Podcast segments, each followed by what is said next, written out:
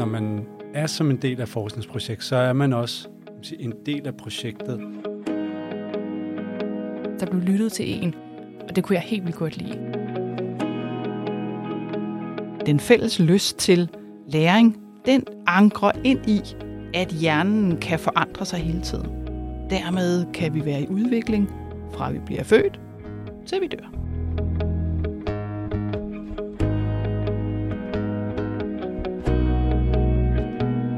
Denne podcast er lidt speciel, for den er et samarbejde mellem de to podcast Forskningshjulet og Koblingspunktet.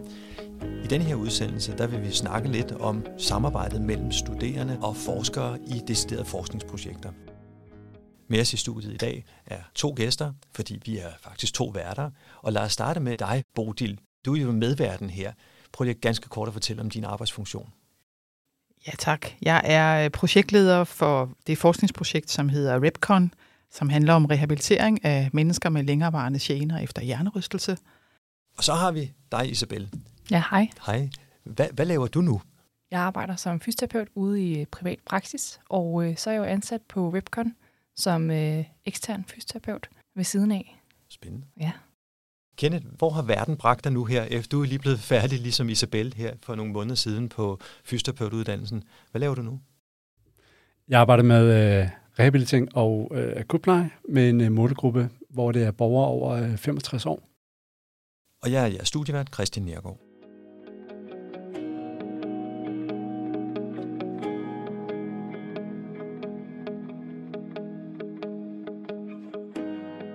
Lad os starte med sådan helt basalt. Lige få ridset op, hvad er Repcon-projektet egentlig? Nu fortalte du i to sætninger. Hvis du prøver at uddybe lidt mere, Bodil, hvad går Repcon-projektet ud på? Jamen, det vil jeg gerne. Øh, og jeg snakker jo faktisk også øh, til kommende studerende, som egentlig gerne vil være med på det, og som er interesseret i at blive en del af det her neuronetværk.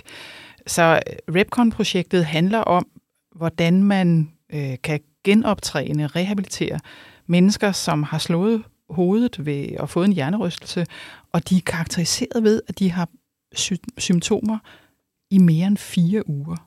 Det kan altså også være mere end fire år. Det kan i og for sig være mere end 14 år. Og deres liv er blevet stærkt påvirket af det. Det er dem, vi har fokus på. Det lyder godt nok som et stort projekt. Og jer som dengang studerende i forskningsprojekt, hvad var jeres opgaver rent faktisk? Kenneth, lægger du ud? Ja, jamen, altså vi, vi havde mange forskellige opgaver, og nogle af dem var blandt andet selvfølgelig at træne med vores, øh, vores patienter. Vi havde træning med dem øh, to gange om ugen, og vi lavede nogle midtvejs øh, test med vores, øh, med, med vores patienter, og kan sige, al den data, vi fik, den skulle vi så logge, og når vi så skulle til at skrive vores bachelor, så skulle vi så gennemgå al den data, og så skrive noget klogt, øh, som vi så skulle op og, og præsentere senere. Hvordan var det at starte på noget, sådan noget, måske noget helt anderledes, end det, I var blevet præsenteret for på uddannelsen? Isabel, hvad, hvad tænker du om det, at gå ind i noget sådan helt nyt? Altså, det var jo noget helt andet, fordi man er jo vant til at, at gå til undervisningstimer, og her var det jo det var mere frit i starten i vores forløb. Vi kørte de første seks uger, hvor vi havde en øh, introduktion, og vi læste rigtig mange forskningsartikler og blev klogere på, hvad var det her egentlig, og hvad var projektet. Øh, og så startede vi op med de her patienter og trænede dem. Og det ligger jo måske lidt mere over i det her fysioterapeutiske arbejde, det her virke, hvor at man står med en patient, og man skal prøve noget af på dem, og øh, være opmærksom på deres symptomer, og, og så kører vi det jo parallelt med, at vi skulle lave vores bachelor. Så, øh, så på den måde, så, øh, så var det meget, øh, meget forskelligt, meget alsidigt, det arbejde, vi fik på projektet. Bodil, er der så nogle særlige ting, du som projektleder skulle, øh, skulle forholde dig til med studerende? Ja, altså jeg synes øh, for det første, at øh, jeg havde forholdt mig til, at studerende i projekter er rigtig vigtigt. Øh, studerende er jo faktisk den direkte årsag til, at man kan lave gode og moderne forandringer ude i praksis af vores terapi. Fordi studerende kommer ud med friskeste viden og mest energi, så derfor så er der en hurtig vej til øh, forbedringer det var jeg egentlig meget opmærksom på fra starten. Så, så de studerende skulle med i, i projektet, og så var vi jo simpelthen afhængige af at have nogle dataindsamlere, som, øh, som fik gennemført noget dataindsamling. Og da projektet er stort, så var det vigtigt at, at, at, at orientere sig mod, at der blev skabt noget, som kunne lade sig gøre for de her studerende på syvende semester. Så det her med at lade studerende gå først i selvvalgt øh, praktik i seks uger, og så afslutte det med, at vi laver lige en podcast, og så derefter så gå direkte over i en øh, BA-proces. Det synes jeg er en fornuftig øh, opskrift på at, at have studerende med. Og vi skal lige sige, at en BA-proces, det er jo et bachelorprojekt. Det er et bachelorprojekt, og det er jo det, som alle professionsbachelors egentlig skal igennem på øh, KP. Det er jo også lidt interessant, at man som studerende faktisk skal opnå 210 ECTS på øh, professionshøjskolen KP, og det skal man selvfølgelig på landsplan. Det betyder jo, at man faktisk har 180 ECTS plus en BA oveni, plus et selvvalgt praktikforløb. Det skal vi som lektorer være lidt orienteret imod at skabe noget godt indhold i. Hvad mener du med, at man skal være orienteret om at skabe et godt indhold for de der 210 ECTS? Fordi man skal vel skabe et godt indhold, uanset hvor mange ECTS der er. Ja, er noget særligt, der... ja men jeg tror, det særlige, jeg tænker på, det er det her med, at den BA, den bacheloropgave, øh, som man skal ende med at lave, og som man får 20 ECTS for, den, må, den skal være orienteret imod praksis. Og hvordan kan man være orienteret imod praksis, hvis man ikke samtidig laver noget samarbejde, studerende og undervisere og forskere imellem, det, det kan jeg næsten ikke regne ud, hvordan man skal kunne, fordi man, man kan jo ikke opfinde det hele selv som studerende. Så på en måde opfatter jeg, at man som studerende er afhængig af undervisere, der også forsker, fordi dermed kommer man ind i en virkelig nær og udviklingsorienteret verden. Og da man skal ud bagefter og lave udvikling for at være en del af sundhedsvæsenet, så skal man egentlig også lære at være udviklende og samarbejdende. Og det tror jeg er noget af det, som er kernen i det, vi gør.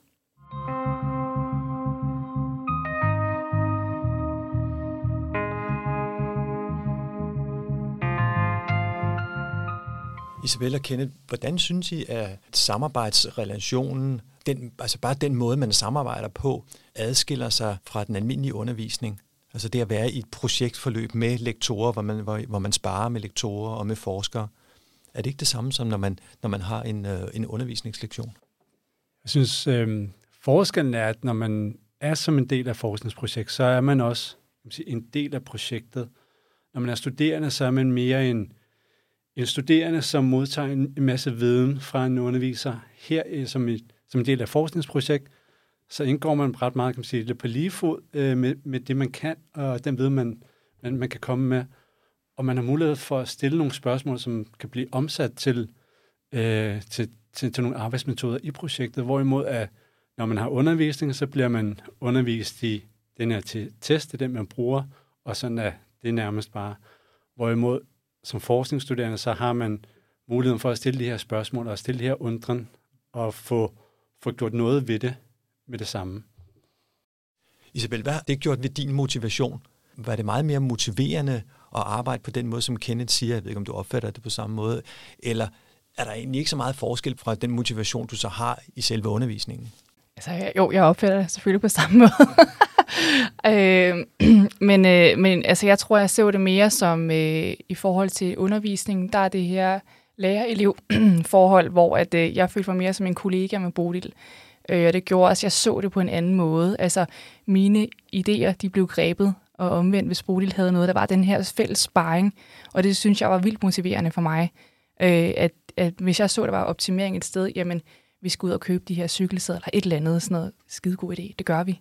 Altså sådan, i stedet for at det bare var sådan en, når men vi har bestemt det her fra start, så det er på den måde. Altså der blev lyttet til en, og det kunne jeg helt vildt godt lide. Tænker I, at man kan overføre den motivation, som I snakker om, og de erfaringer, I har gjort jer med, til ændringer i studieordningen? Altså, det kunne jeg da godt tænke mig at, at, øhm, at knytte et par ord til. Øh, for det første så elsker jeg, at du spørger om det, øh, fordi det var jeg slet ikke forberedt på. Øh, og studieordningen, den skal helst være levende gjort af, vi skriver 2023. Og studieordningen skal for mig være levende gjort af, at vi lytter på, hvad studerende egentlig bliver motiveret af.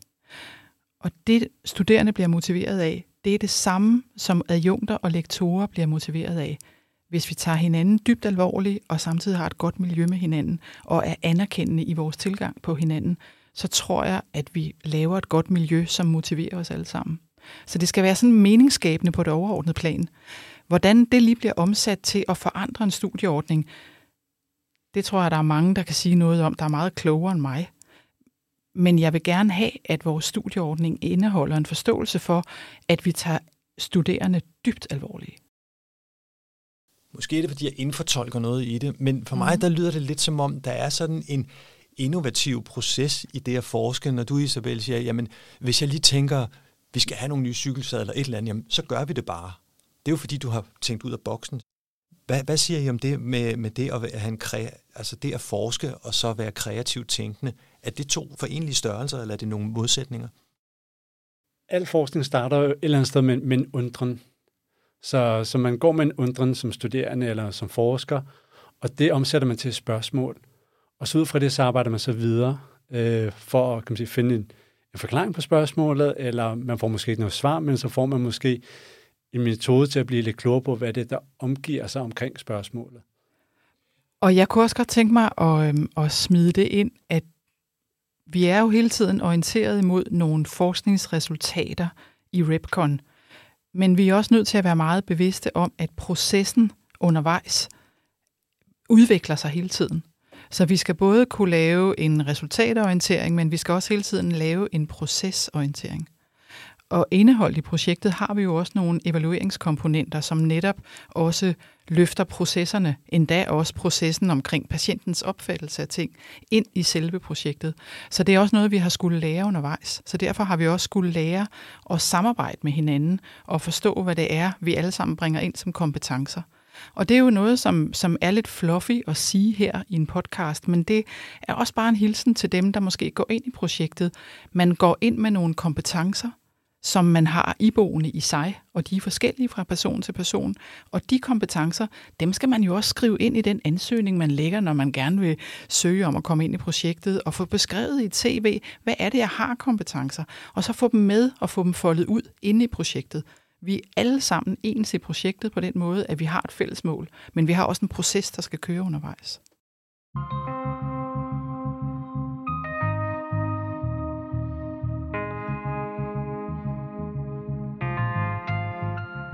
Når du nu snakker om, at så har man nogle kompetencer, og dem får man udfoldet i et forskningsprojekt, så kan jeg godt tænke mig at spørge jer, Isabel og Kenneth, får man også nogle helt nye kompetencer, ikke bare, øh, hvad kan man sige, forfinet de eksisterende. Giver det, har det givet jer noget helt nyt, som I ikke havde troet, I ville få med? Jeg tror, at det er både kompetencer, men også ny viden. Vi talte rigtig meget om det her med, at øh, man sidder og læser mange artikler, men man glemmer helt arbejdet bag de her artikler og alle de her forskningsprojekter.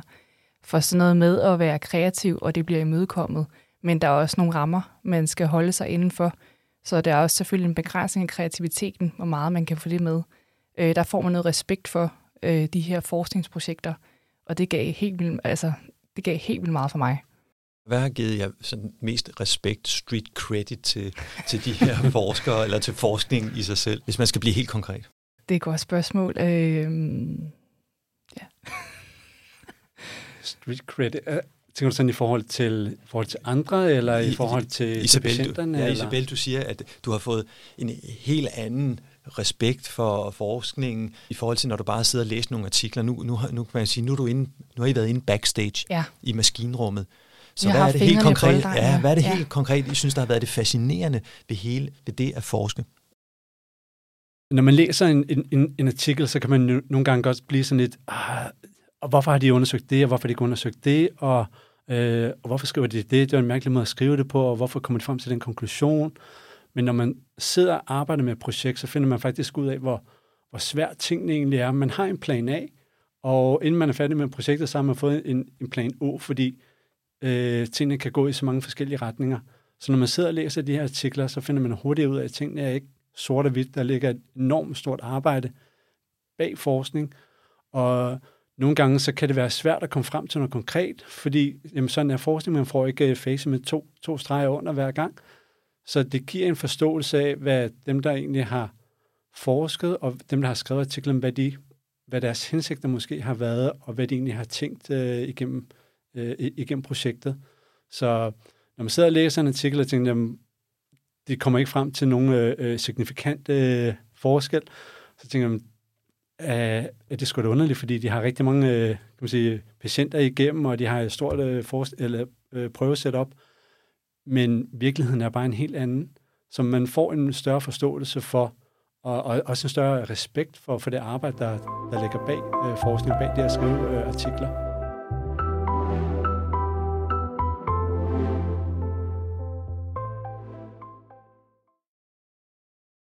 Jeg kunne godt tænke mig at springe ganske lidt i det og spørge, lad mig starte med dig, Isabel. Hvad har det at indgå i forskningsprojektet, hvad har det ført med sig nu her i dit fysfaglige liv, hvor du er færdiguddannet? Har det haft nogen betydning, at du har deltaget i forskningsprojektet? Ja, det har det. Øh, det, har det, på, det har det på mange måder. Øh, en af dem er jo, at det her har jo været jernhostespatienter, øh, og det er jo en patientgruppe, jeg synes, der er ekstremt spændende. Øh, så at få den her viden, få den her både den faglige viden, have stået med de her patienter, det er ikke en gruppe, man har meget om på, øh, på studiet. Øh, det har været en kæmpe gave. Øh, så det kan jeg jo tage med mig øh, i bagagen. Øh, og som vi også talt meget om faktisk under vores øh, syvende semester, under bachelorperioden, at øh, denne her træning, vi laver med dem, det vi har prøvet af i forskningsprojektet, jamen kunne man også sprede ud til andre patientgrupper, altså noget. Altså det, lige pludselig begynder man at tænke i nogle helt andre baner. Øh, så det synes jeg har været helt vildt interessant øh, at få med. Kan du mærke, at du tilgår dine øh, patienter på en anden måde, når du har haft den her dybe teoretiske indsigt? Jeg ved ikke, om det er et ledende spørgsmål, men det kan jo godt, godt være, at du siger, ja, jeg har læst rigtig mange artikler, men derfor så vil jeg behandle, og jeg tilgår jeg patienterne lige præcis på samme måde, som hvis det var alle mulige andre. Altså, det, er jo ikke, det er jo ikke, fordi jeg har læst rigtig mange efter jeg blev færdig. Det har der ikke været så meget tid til, som jeg nok gerne vil have. men du, havde, du, havde en god, du havde en god ballast med dig. det havde jeg nok helt klart. Øh, øh, og det har helt klart givet noget ro i maven. Når man står øh, med de her patienter, øh, så, øh, så ved man, okay, hvilken måde kan man tilgå dem på, hvad er deres symptomer, hvad er normalt, og hvordan kan man så tale ind i det til dem. Øh, så det har helt klart givet noget ro, og det tror jeg også, patienten kan mærke. Bodil, som, som lektor og projektleder, hvad vil du lægge vægt på, eller hvad vil du sige til kommende studerende, der skal deltage i et forskningsprojekt? Hvad vil du, hvad vil du sælge det på? Hvad, hvad, hvad får de med sig, de studerende?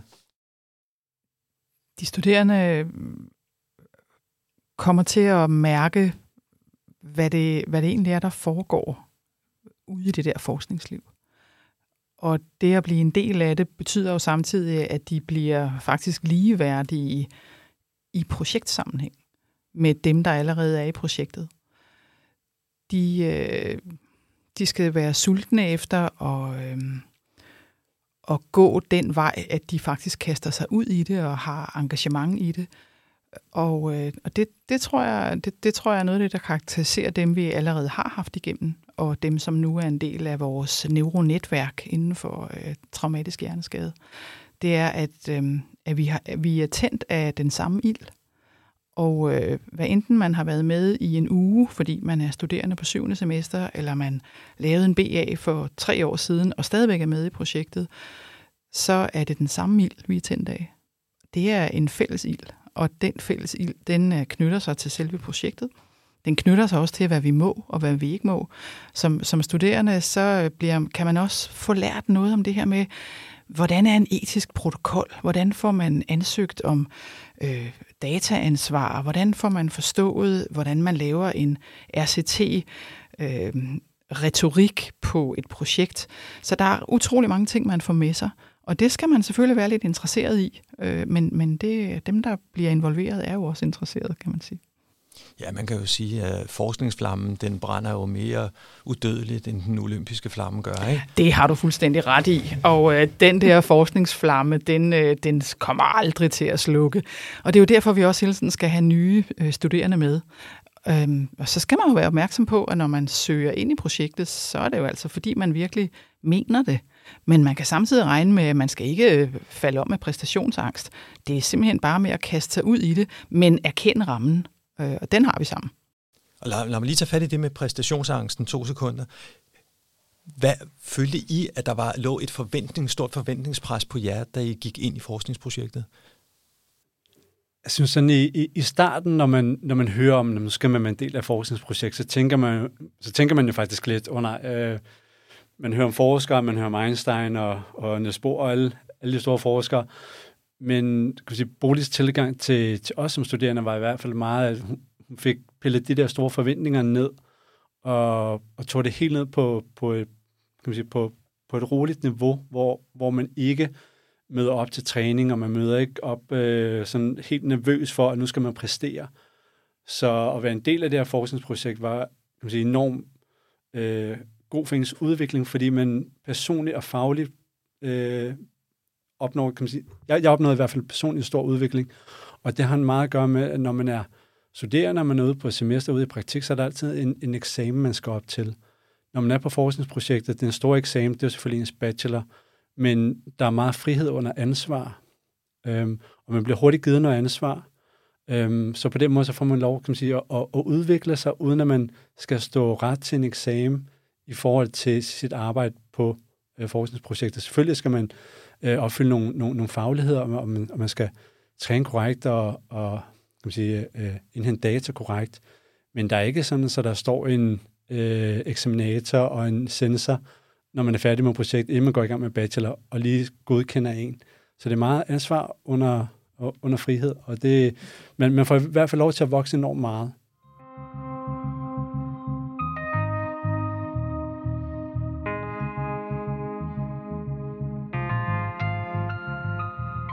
Jeg, jeg hører lidt det her som et budskab til hele øh, uddannelsessektoren. Lad mig lige høre dig, Isabel. Hvordan, hvad havde du af forventninger til, til og betænkeligheder ved at gå ind i sådan et projekt her? Jamen, øh, min forventning, altså det fra starten af, vi skal jo skrive den her ansøgning, og det giver jo rigtig god mening. Jeg har lyst til at sammenligne det med en jobsamtale, hvor at den går begge veje. Altså, vi øh, skal vise, at vi er interesserede, øh, og der er også en interesse gensidigt, øh, og jeg tror, der bliver tilliden skabt. Øh, og øh, som Kenneth så godt beskrev, jamen, der var meget øh, frihed under ansvar. Hvad kalder man ja. øhm, og, øh, og det gjorde også, at man blev mere rolig i projektet. Øh, det, der, altså, når man er mere rolig, så opstår der også bedre læring. Øh, for der var ikke den her eksamen, vi skulle op til. Øh, og så kommer der også plads til at være kreativ og tænke i nye baner.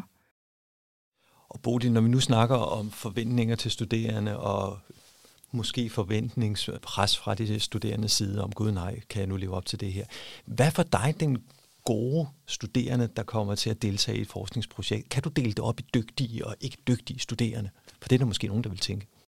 Ja, altså der er jo endda også nogen, der har skrevet om det. Der findes artikler om øh, øh, det at øh, lade studerende og forskere samarbejde. Øh, og nogle af de artikler, dem har, har jeg faktisk kigget på her op til den her podcast, fordi jeg trængte til at selv lære lidt mere om, hvordan dynamikker er. Øh, det, som, øh, det, som jeg hæfter mig ved, det er, at som, som lektor, som forsker i det her, der skal man være opmærksom på, at man skal ikke lade studerende være sådan nogle slave øh, dataindsamlere, man skal heller ikke lade studerende være sådan en elitegruppe, hvor man kun kan komme ind og være en del af et projekt, hvis man er sådan en 12-talsræser. Der er intet galt med 12-talsræsere, ej heller 02-ræsere. Man skal bare se på studerende som værende nogen, der genuin kan have noget interesse i at gå ind i det og være en del af forskningsfællesskabet. Så det har egentlig, øh, det har egentlig været vigtigt for mig at forstå, at studerende er mennesker, som bare trænger til at få den sidste eksamen. Og jeg er en lektor, som trænger til at være sammen med nogle studerende, så vi får noget dynamik i gang sammen.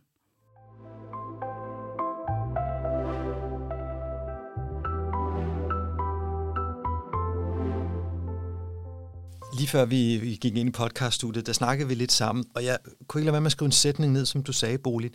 Du sagde, meget af det, det er, altså det handler jo om lysten til læring, det at se det fantastiske i neoplastisk læring. Altså, hvordan, at, hvordan kan man forene lyst til læring og neoplasticitet? Ja, det er, det er jo min gamle kæphest, som er sådan funderet i neurovidenskaben. Hvis man får en skade i sin hjerne, så øh, er der rigtig, rigtig stor mulighed for, at man kan strukturelt eller på andre måder faktisk påvirke sin hjerne lige så godt, som hvis det nu var en skade i en muskel eller en skade i en sene. Der er noget ophelingstid, og der er noget arbejde med at, at få det godt igen, eller endda måske få det bedre. Når det handler om hjernen, så kalder vi det neuroplasticitet. En af de ting, som er karakteristisk for, og hvordan neuroplasticitet det foregår, det er faktisk at være bevidst om lysten og meningsfuldheden i det, man gør. Så da jeg skrev min lektoranmodning for nogle år siden, der kaldte jeg den lektoranmodning for lyst til læring. Og der så jeg den studerende som værende den, der skulle have lyst til læring ved hjælp af mig som underviser. Og det er jo at sig selv meget højt, men det har jeg jo måske altid gjort. Jeg har sat de studerende lige så højt, men den fælles lyst til læring, endda også at jeg lærer noget af studerende, den ankrer ind i, at hjernen kan forandre sig hele tiden. Dermed kan vi være i udvikling, fra vi bliver født, til vi dør. Jeg synes, det her det er en værdig afslutningskommentar på den her podcastudsendelse, som jo øh, handler om samarbejdet mellem studerende og forskere, eller studerende ind i forskning. I studiet i dag har vi Isabel Finger, fysioterapeut på privatklinik, Kenneth Clausen, du er fysioterapeut på rehabilitering og akutplejen i Københavns Kommune, og så dig, Bodil Viberg Larsen, som er projektleder på Repcon-projektet. Og så vil jeg også lige sige tak til dig, Christian, fordi du har øh, som lektor på, øh, på KP og med fokus på blandt andet podcastproduktion og koblingspunktet, så har du formået at være verden hos os i vores podcastproduktion, som hedder Forskningshjulet. Og det er bare rigtig, rigtig rart, at det var dig, der var vært på det her. Det var så lidt, det er en glæde at være sammen med jer. Og det er jo det, som kendetegner begge vores podcast, Forskningshjulet og Koblingspunktet, det er, er samarbejder. Det bringer altid noget mere med sig. Tænk, at man kan blive bedre sammen, ikke? Jo, det er utroligt, men det kan altså godt lade sig gøre faktisk, så bliver man rigtig meget bedre sammen. Tusind tak for, at I vil være med, og tak til dig, for du har lyttet med på denne her podcastudsendelse, som er et samarbejde mellem Forskningshjulet og Koblingspunktet. Vi glæder os til at lave nye spændende podcast til jer, så på genhør og på gensyn.